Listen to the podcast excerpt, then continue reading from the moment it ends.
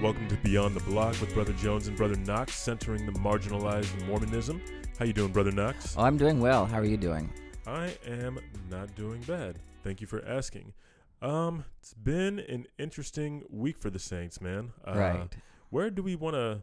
Do we want to start with the whole Philemon thing first? Like, how do, how do you feel about that? Let's talk about our, this new excitement about our dialogue podcast group. Yeah, let's go ahead and talk about that. So, Derek and I have a brief announcement about Dialogue, a journal of Mormon thought.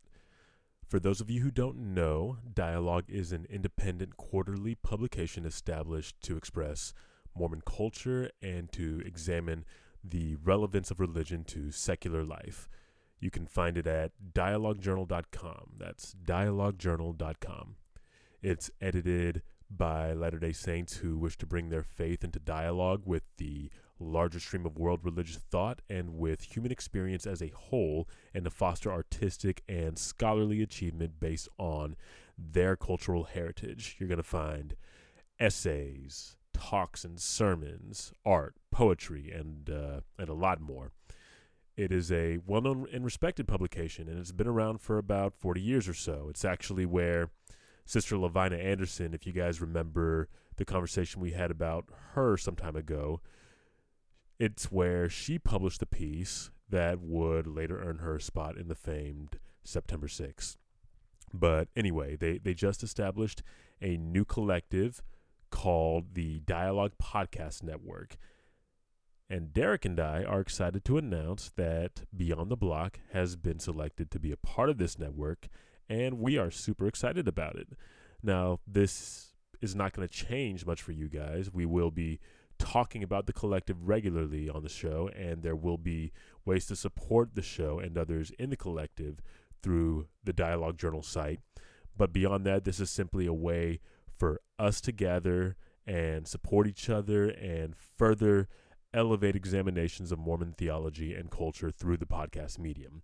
And again, we're excited and quite proud to be inaugural members of such an initiative. You can learn more about the Dialogue Podcast Network at dialoguejournal.com slash podcast network. That's dialoguejournal.com slash podcast network. Derek? Yeah, and I just want to say that one podcast can't be all things to all people.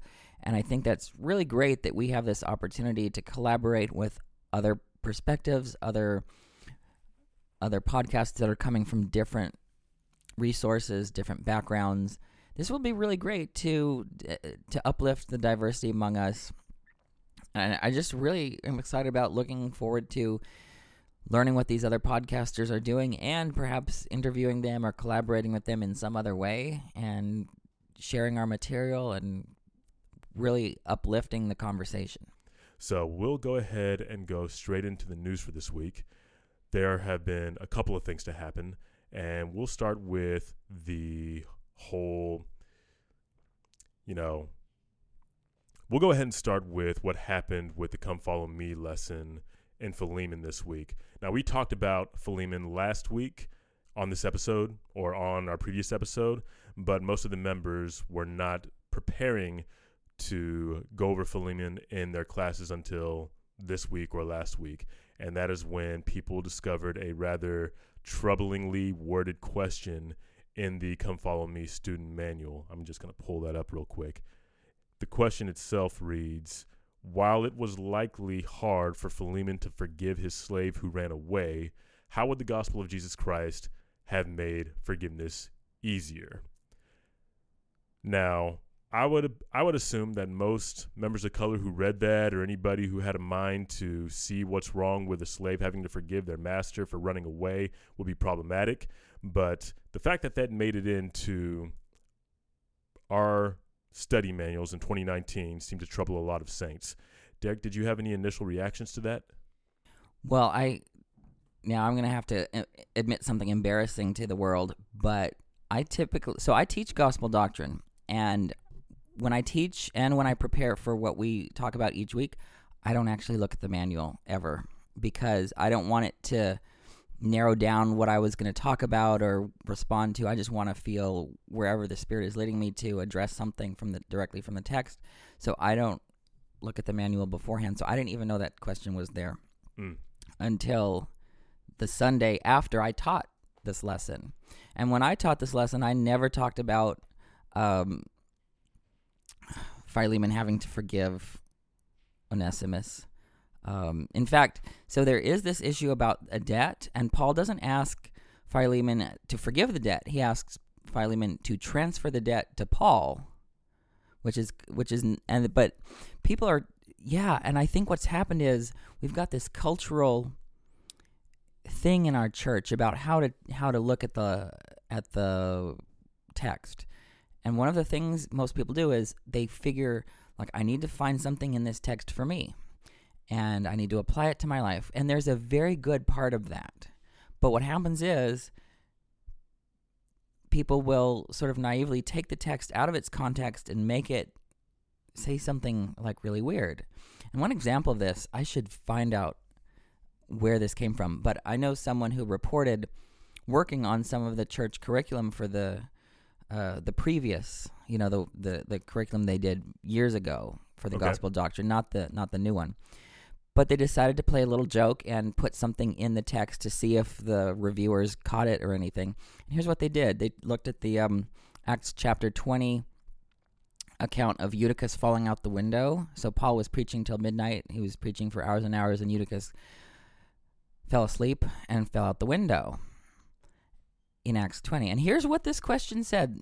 It, it perfectly captures the way a lot of Latter day Saints approach the text. The question that they said ask the class members if they have ever killed anyone accidentally in sacrament meeting and how they felt about it. Okay. And Wow. and this this didn't make it into the final edition, but they decided we're just going to put that in one of the drafts just for fun. But that really is how a lot of people approach the text. They're like instead of thinking about here we've got an enslaved person centering their feelings, it's like, "Oh, I need to talk about forgiveness and how I feel."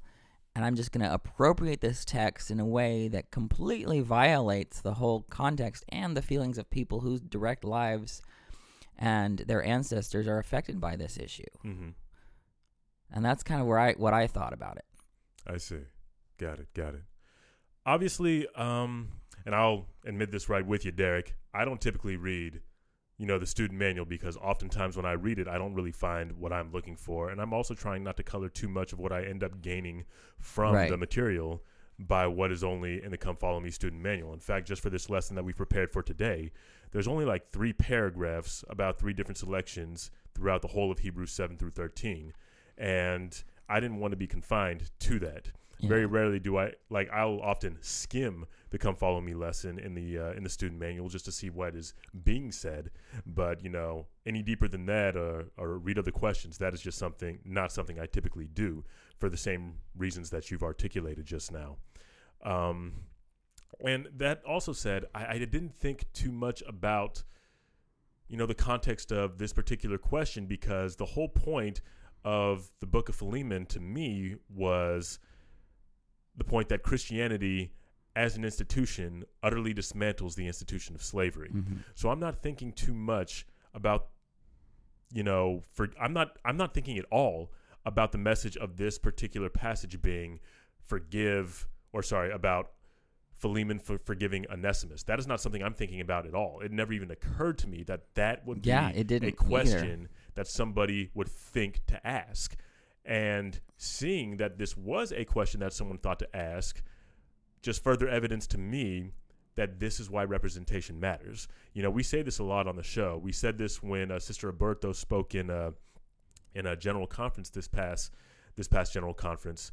But there are certain messages that we are that we would not get if people of color were not allowed to speak in general conference. Mhm. There are certain messages we would not get if we didn't hear from women during general conferences. And I believe that this question would have had a significantly lower chance of making it into the manual if people of color had been helping to write the curriculum, helping to write these questions, helping to write, you know, a whole a whole book that's about a you know, for lack of a better word, a runaway slave. Like how do- how do we not have that perspective Mhm. written into the text? How do we not have that perspective written into the curriculum? And how does this question make it in to our curriculum in 2019? Like that just says a little too much, a little too much of the wrong thing about the people we have creating our curriculum. It just says to me we don't really have adequate representation in these positions of leadership and in these positions of deciding what it is that the saints are going to learn.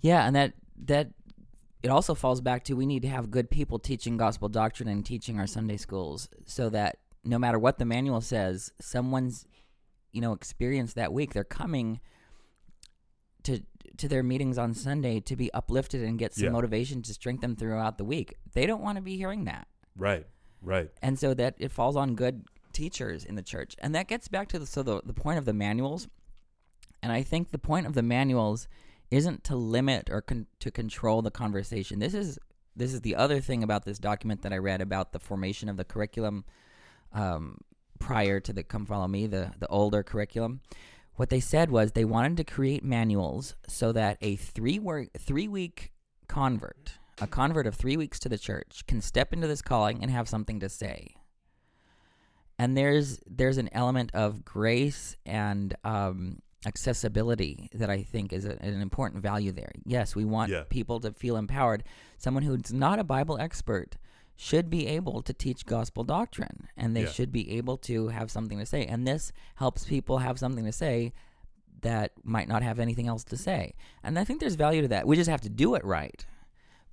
But there's value in having a- a curriculum like that, in part because someone who who doesn't have academic biblical training won't be um, or someone who doesn't have that won't be able to do a certain type of historical critical work on the text but they can look at the text reflectively and ask questions about their life and i think that's what they're trying to do they just didn't do it well and they didn't do it in consultation with the people who are directly affected by questions like these It should also be stated we shouldn't be like um, the Come Follow Me manual also seems to be written so that people shouldn't aren't necessarily expected to do that. You know what I'm saying?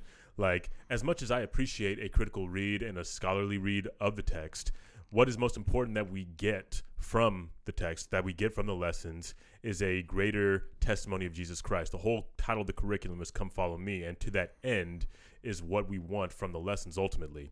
Like, even though a more gathered reading or a more gathered understanding of what is written in the text is going to help us do that, if the person who is only a convert of three weeks is not able to do that, then that is a problem. So I do think that um, you know what you just said about the point of this curriculum is very important to is very important to put out there so that people understand that it's directed to the end of helping people come unto Christ. And if a convert of three weeks can't do that, if they're thrust in this calling, then you know that's a bit of a problem Mhm. because who's to say that somebody else who's going to be sitting in these classes receiving these lessons is going to be do be able to do that same thing if a convert is not if a recent convert is not able to do that. You know what i'm saying?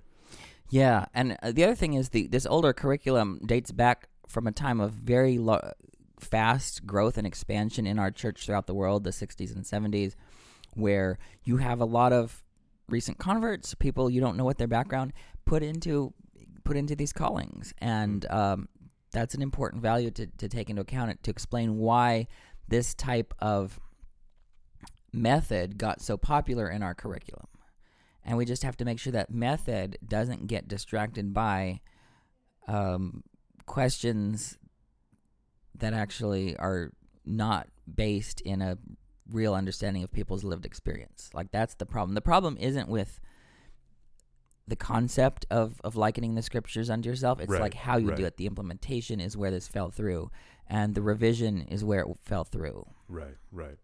Speaking of which, you can probably um, you can actually go to the Sisters in Zion Facebook page where Zandra actually talks in great detail about this much. I don't know how long it is, but you can certainly find it on the Sisters in Zion page. There's a link to it on both the Facebook page and on the Twitter page. And you know, we could say a lot more about this, but uh, Zandra talking about this at length is probably going to be the best treatment you get of why this particular issue matters so much and why we need to take it seriously. Mm-hmm. Is there anything else you want to say about uh, about this story, Derek? No, not at this point. All right, cool. Then let's go ahead and move on to what other pieces of news we got here. You want to talk about uh, the Mexico thing at all? Yeah, let's just mention it I mean, Yeah. because it's on people's minds, and I have to admit I don't know, and I think the, you know, we as the public don't know a lot of the actual details about exactly what happened and why. Um, but it appears that three families uh, who lived in Mexico uh, were killed by some I don't know. I see. I feel weird talking about this because I don't know the details. Apparently, someone shot and killed and burned a number, uh, three families who come from a Latter Day Saint heritage tradition. That uh, and apparently they practiced polygamy. I th- is is that? I think that's what I heard. I'm not sure. Yeah, I don't know about this. Um, but anyway, so so the this was a family that a, a network of family that lived in Mexico and and then were killed and I'm like and then the uh, the news media apparently f- focused on their faith, Mhm. right? Um, but other than that, I don't know what to say because I don't have all the facts. Yeah, neither do I. Simply because, but I, I definitely. Th- th- this is a terrible thing that happened, regardless of you know the faith and of the nationalities of those involved. And thankfully, I didn't see too many people, even on the extremes of our political spectrum, overly politicize this particular story because this really is a tragedy. But details, true, but details still seem to be emerging. I can't find a lot that's definitive about this particular story, about motive, or about the context under which this whole thing happened, or you know any investigations going on. There's just, I mean, this is a relatively you know fresh happening. It only happened about four or five days ago, and even though people are still talking about it, there's still a lot that we don't know. So uh, I, I think it's I think the best we can do for now is tell people to stay updated and obviously pray for these families.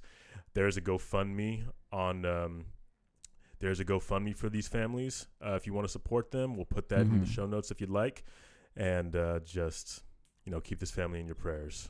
You know, the one thing that I kind of don't like is that some some people's immediate reaction was to to say, "Oh, these were not members of the Church of Jesus Christ of Latter Day Saints. They're in another group." I'm like, that's not the first thing you should be saying. It's not. It's not. It doesn't matter.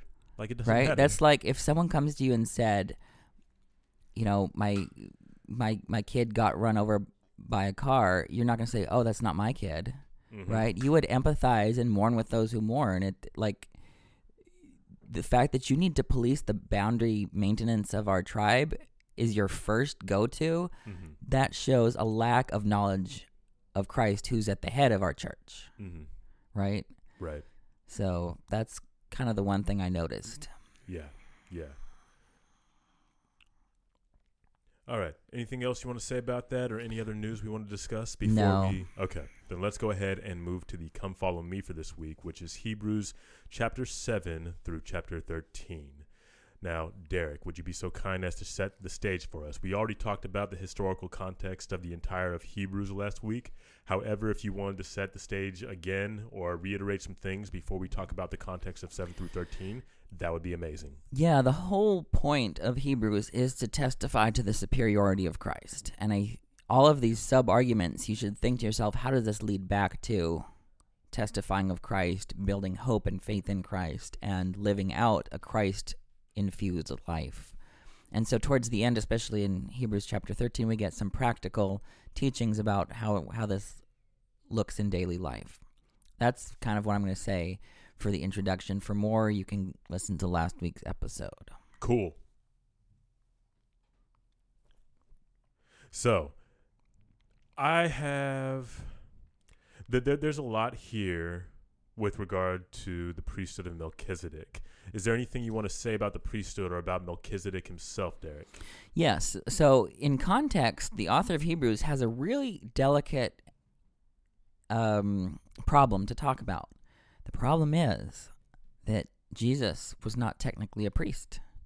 Um, he was not of the tribe of Levi. He was not ordained to the the priesthood of um, the descendants of Aaron. He was not a descendant of Aaron.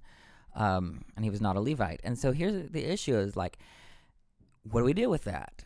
And here's where the brilliance and genius of the author comes in. Basically, the author here is celebrating a giant loophole. and this Okay. loophole is to say is, is to say, well, yeah, I'm going to admit that Jesus was not part of a Levitical priesthood, but there's another priesthood that I'm going to talk about, the priesthood after the order of Melchizedek. The thing about Melchizedek is, let me just read this text right here, beginning in Hebrews 7. I'm reading from the Tom Wayment translation. And this Okay. is Hebrews 7, you said? yes, chapter Hebrews 7. 7? Okay. and uh, 7 1 through 3. For this Melchizedek, king of Salem, priest of the Most High God, met Abraham as he was returning from defeating the kings and blessed him. And to him, meaning Melchizedek, Abraham apportioned a tenth of everything. First, his name means king of righteousness, then king of Salem, which is king of peace. Without father or mother, without a genealogy, he has no beginning of days or end of life, but similar to the Son of God, he remains a priest forever. Mm. Now, here's the thing Melchizedek just shows up in the narrative out of nowhere in the middle of the text in um, Genesis 14, and Abraham pays a tithe to him. Now, this does a couple of things. One is we don't know where Melchizedek got his authority, right? That's what it says. He's without, he's uh, fatherless, motherless, genealogyless. Like he showed up out of nowhere. And this is basically to make the analogy well, Jesus showed up with his priesthood out of seemingly out of nowhere. And so that's it, the first point of the argument. And the second point of the argument is that because Abraham is the father, or the ancestor of Levi, Levi was in Abraham's body when Abraham paid a tithe to Melchizedek. So this is a really sort of clever reasoning. It may not be fully logical, but it's it's effective to say, look, in some sense, symbolically, Levi is subordinate to Melchizedek. And so basically the author of the Hebrews totally trumps this argument about, well, Jesus wasn't a descendant of Levi, so he couldn't have been a priest, and said, well, so what? I've got this loophole that you don't know about that I'm just going to completely go around it.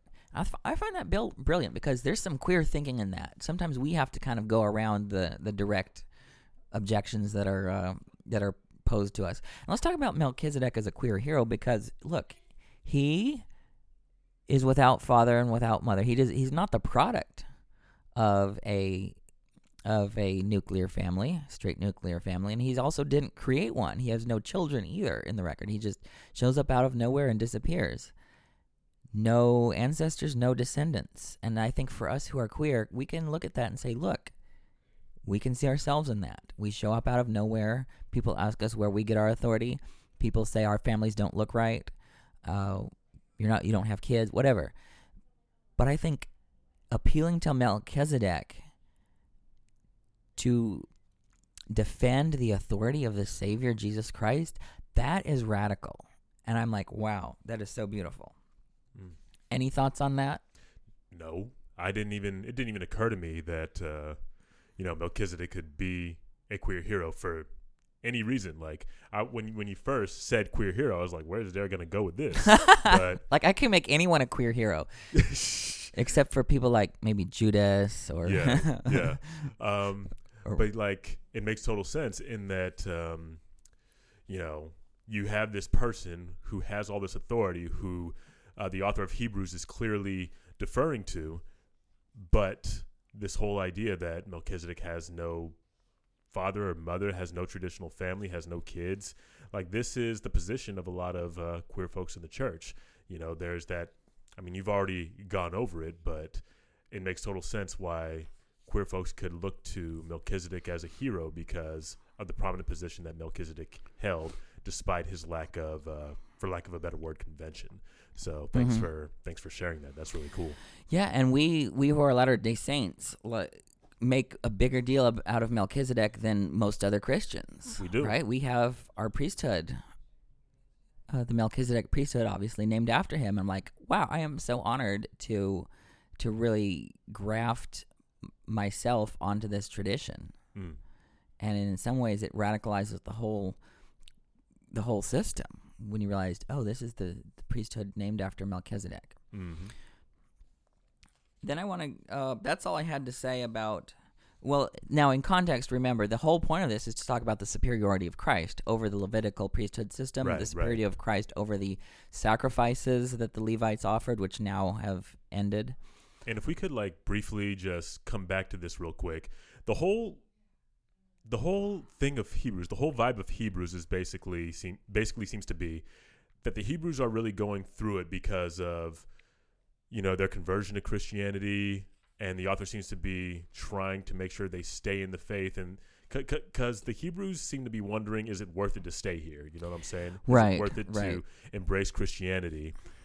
And it is in that vein, or it is in that uh, context, that the author of Hebrews seems to be talking to them, talking to them about why, you know, Christ is superior, for lack of a better word. Am, Yeah. I, am I understanding that correctly? Right. Okay. Right. We don't know exactly the details about the background of the people, whether they whether they were ethnically Jews, whether they just knew the Jewish scriptures well, which is presupposed Uh huh.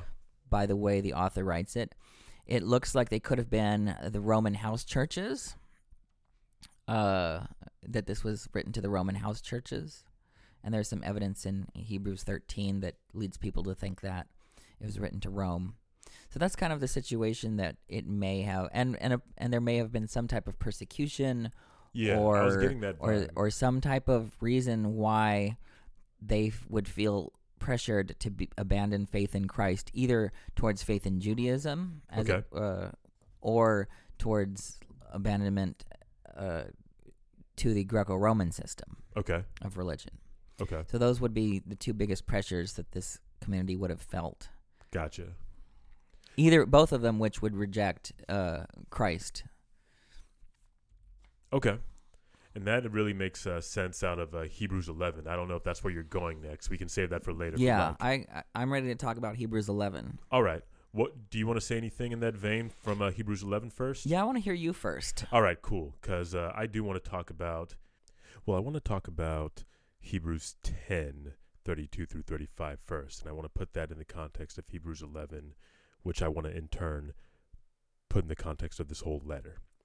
Now, now last week and a bit today, we've spoken about why this letter is being written and what's going on with the Hebrews. The Hebrews seem to be challenged in their faith, and they clearly don't seem to be enjoying it.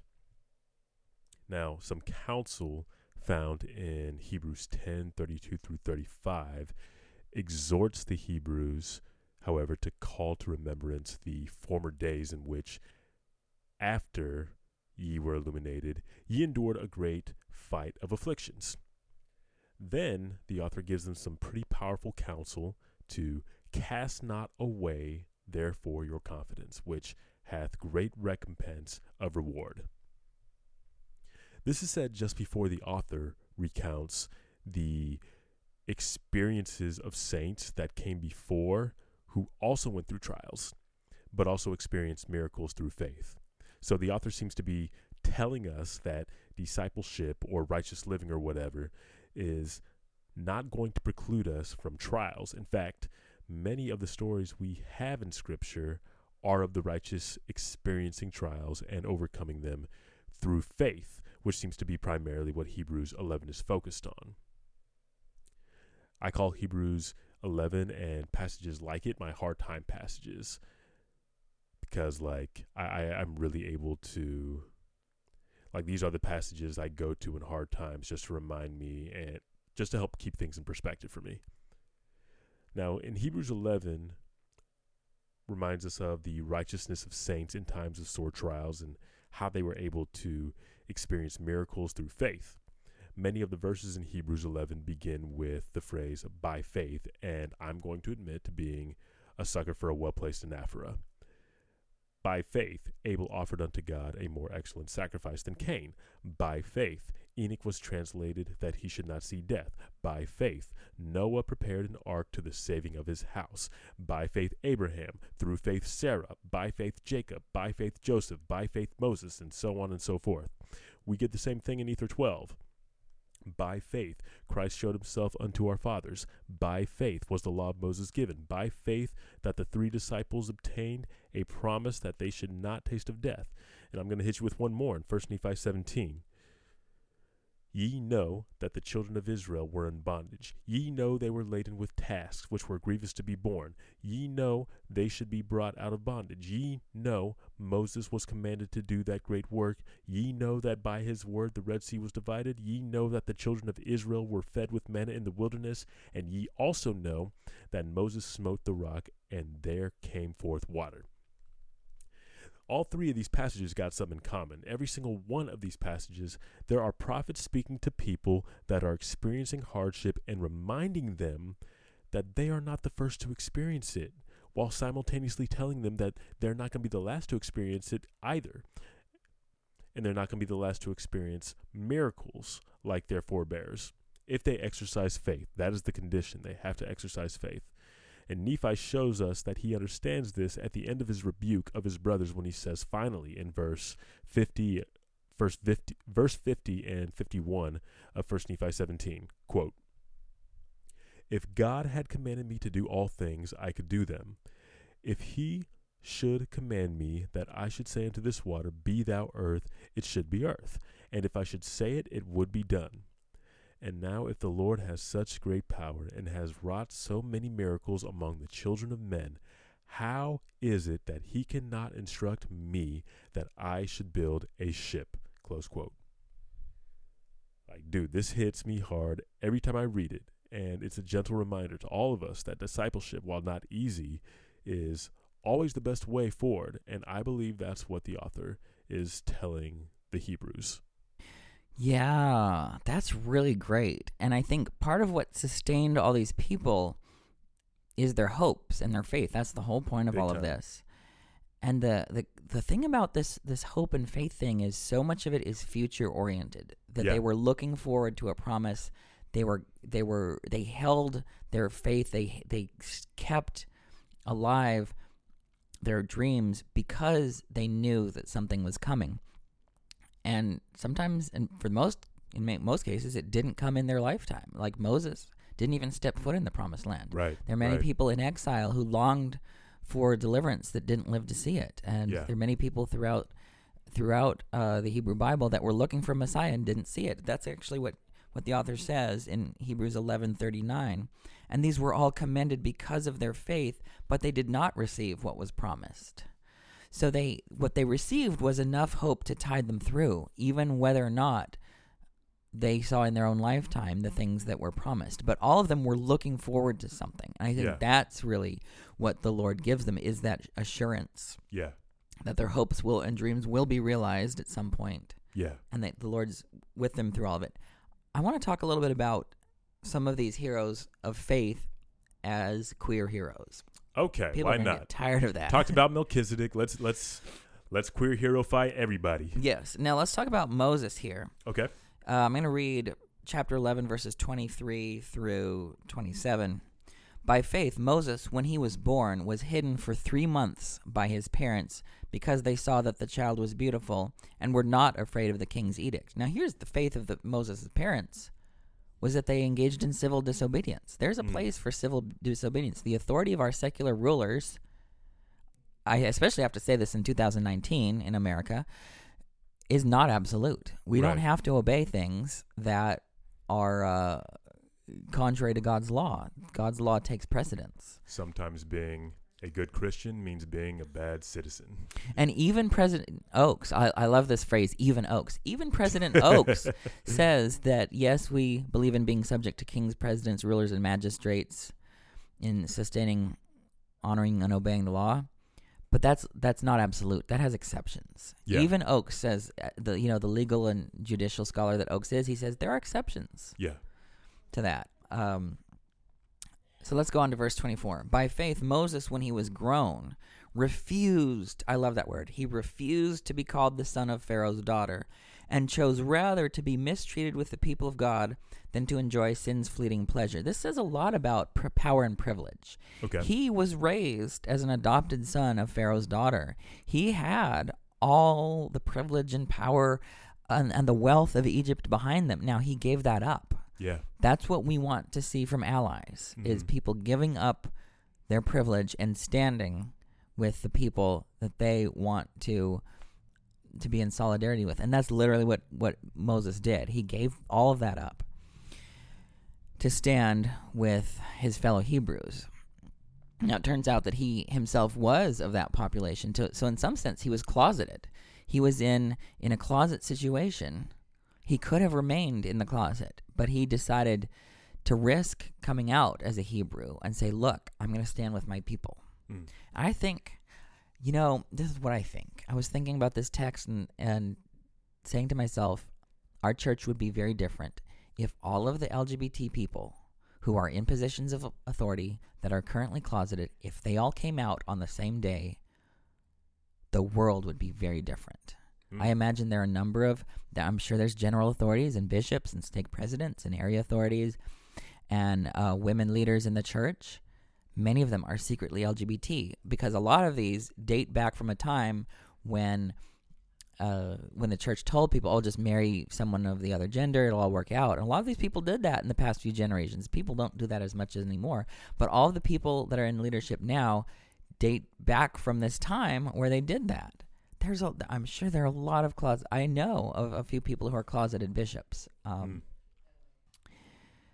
But think about the power we would have if those abandoned the fleeting pleasure. Uh, what? How does it say? The fleeting pleasures of the closet, and stood with us. Stood with my people.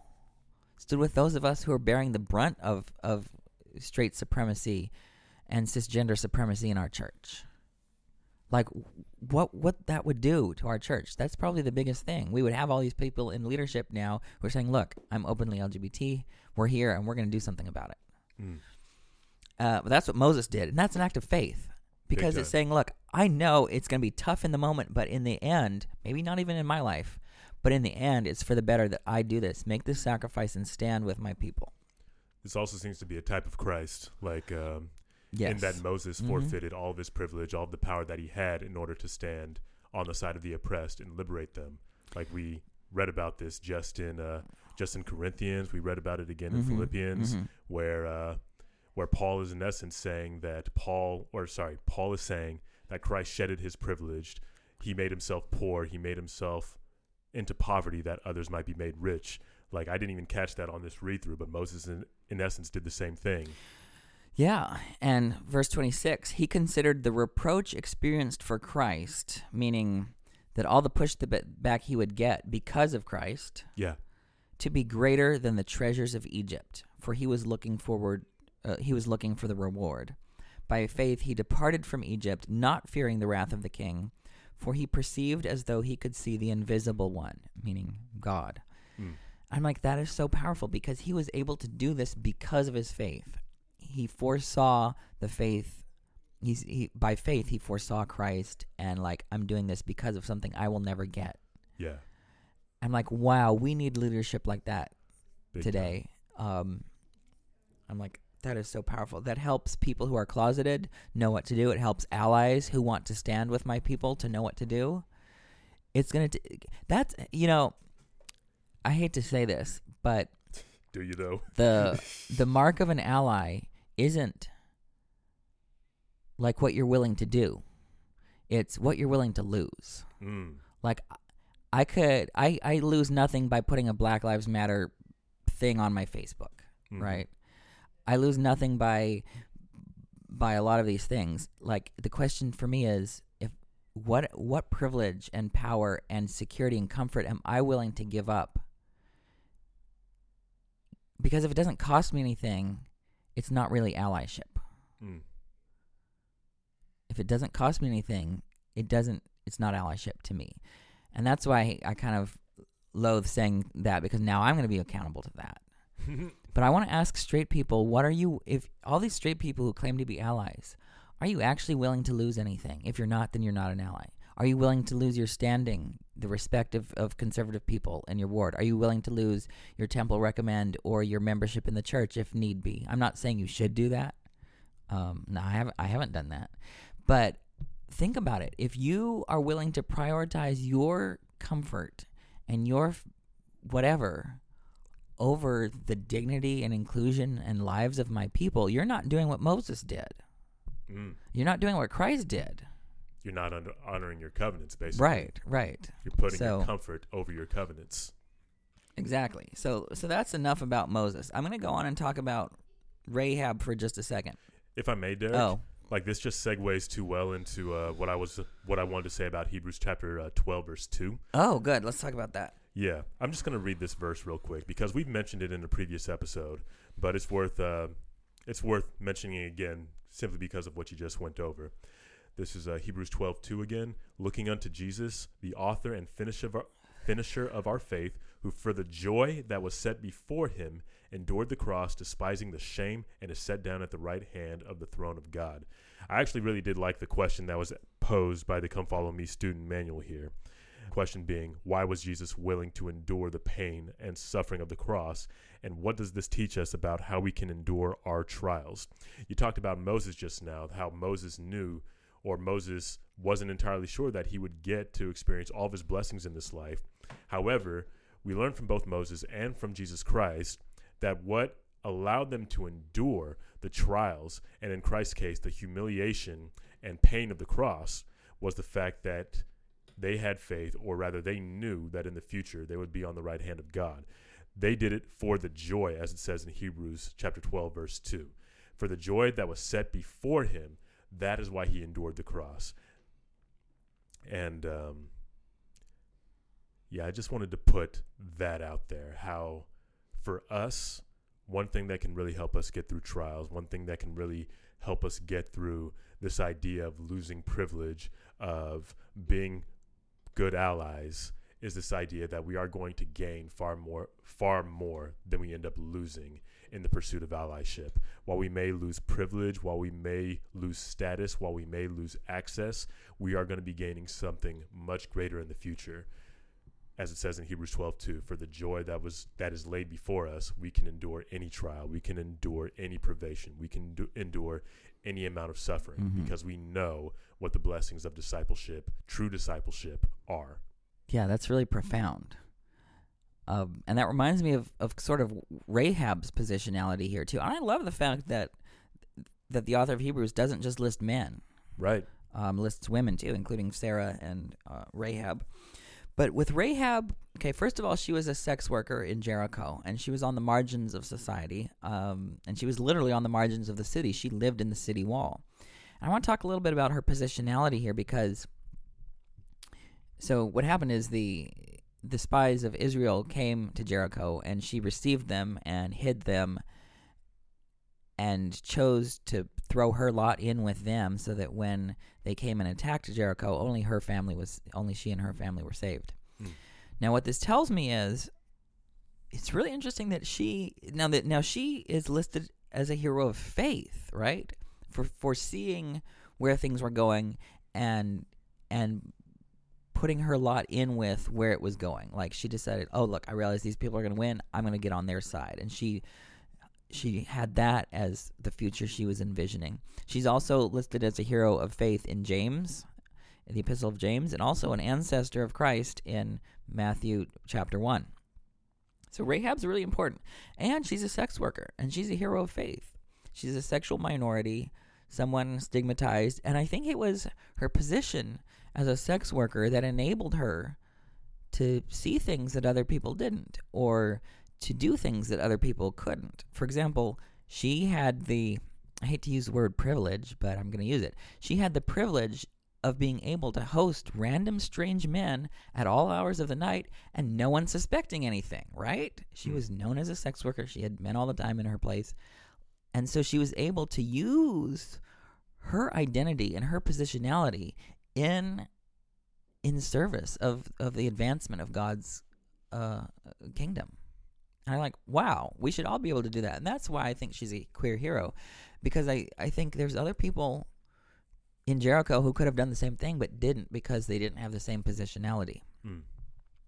And so that's what that's kind of why I think Moses and Rahab. And I just want to go back and talk about Abraham because you reminded me.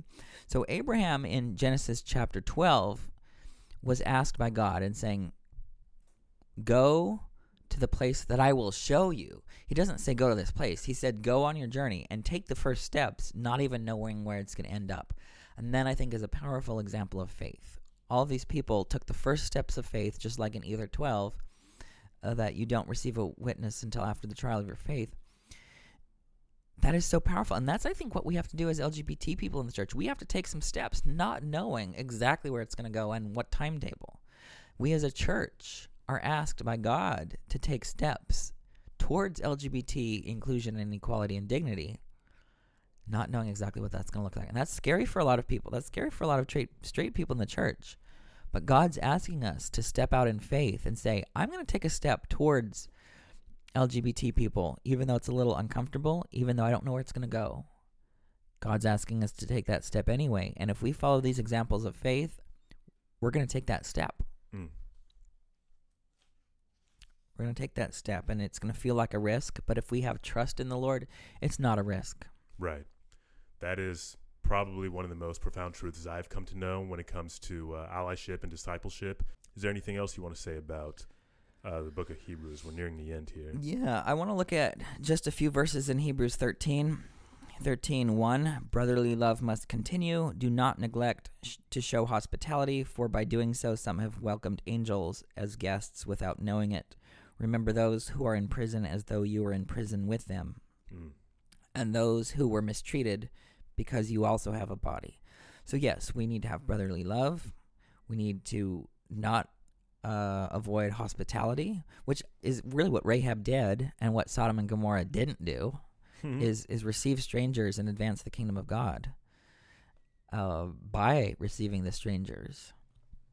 And this applies to to so many issues today of of xenophobia, anti-immigrant, anti-Muslim, anti-LGBT, racist, all these other ideologies of evil that say, look, I need to to be negative towards people who are different. And right here, we're commanded and we're covenanted to do the opposite. We need to receive people with hospitality because, you know, some of those people could be angels. Yeah. So I just find that a very fitting way to to really summarize the practical lived expectations of everything that came before in the letter to the Hebrews. All right. So that's all I had to say about Hebrews. I believe I'm done with Hebrews as well. So, with that, let's go ahead and move on to the prayer roll. And it looks like we have the same one for this week. Yes. Um. So, Ti, this this dude ended up in some hot water this week because he proudly declared that he takes his daughter on a yearly trip to the gynecologist to make sure her hymen is intact. Now there is a lot to unpack here, and I don't want to put all of it aside because the the biggest thing to me about this whole thing is that this is abuse, is it not? Like this seems a lot Right. like abuse, Right. but that there's so much to unpack here. Like, uh, like, like, like the first thing being, T- Ti doesn't seem to know that much about how female anatomy works. Like, first of all, not all hymens are created equal. Not all women are even born with hymens. Hymens Mhm. are also super flexible, and you know it's not an accurate indicator of whether or not a woman has engaged in sexual intercourse or not. So there's that whole thing. Ti's total just absence, absent-mindedness when it comes to how female anatomy works, and also the fact that I know way too much about his daughter. I know way more about his daughter's life than I should know as a Right, complete right. stranger. So there's that whole element too. But the the, the most the, the most disturbing part of this to me is just that this really seems like abuse. And I only say that word seems because, you know, I'm not a woman. I don't know what it's like to be in this position. And I, you know, I'm just trying, this is just me trying to tread carefully on this whole subject. But this really seems like abuse to like literally insert your patriarchal ideals into his daughter via a virginity inspection. Like that doesn't I don't know what Ti is trying to do, but that is certainly not protection. You know what I'm saying? Like this just seems like an overprotective father trying to make sure his daughter's good, but this is like the exact opposite of that. This is psychologically damaging. And what kind of message are you sending to your daughter when you take her into a yearly gynecologist appointment to make sure her hymen is intact? That just that that just seems like I mean, that's sending the message that her body is not her own.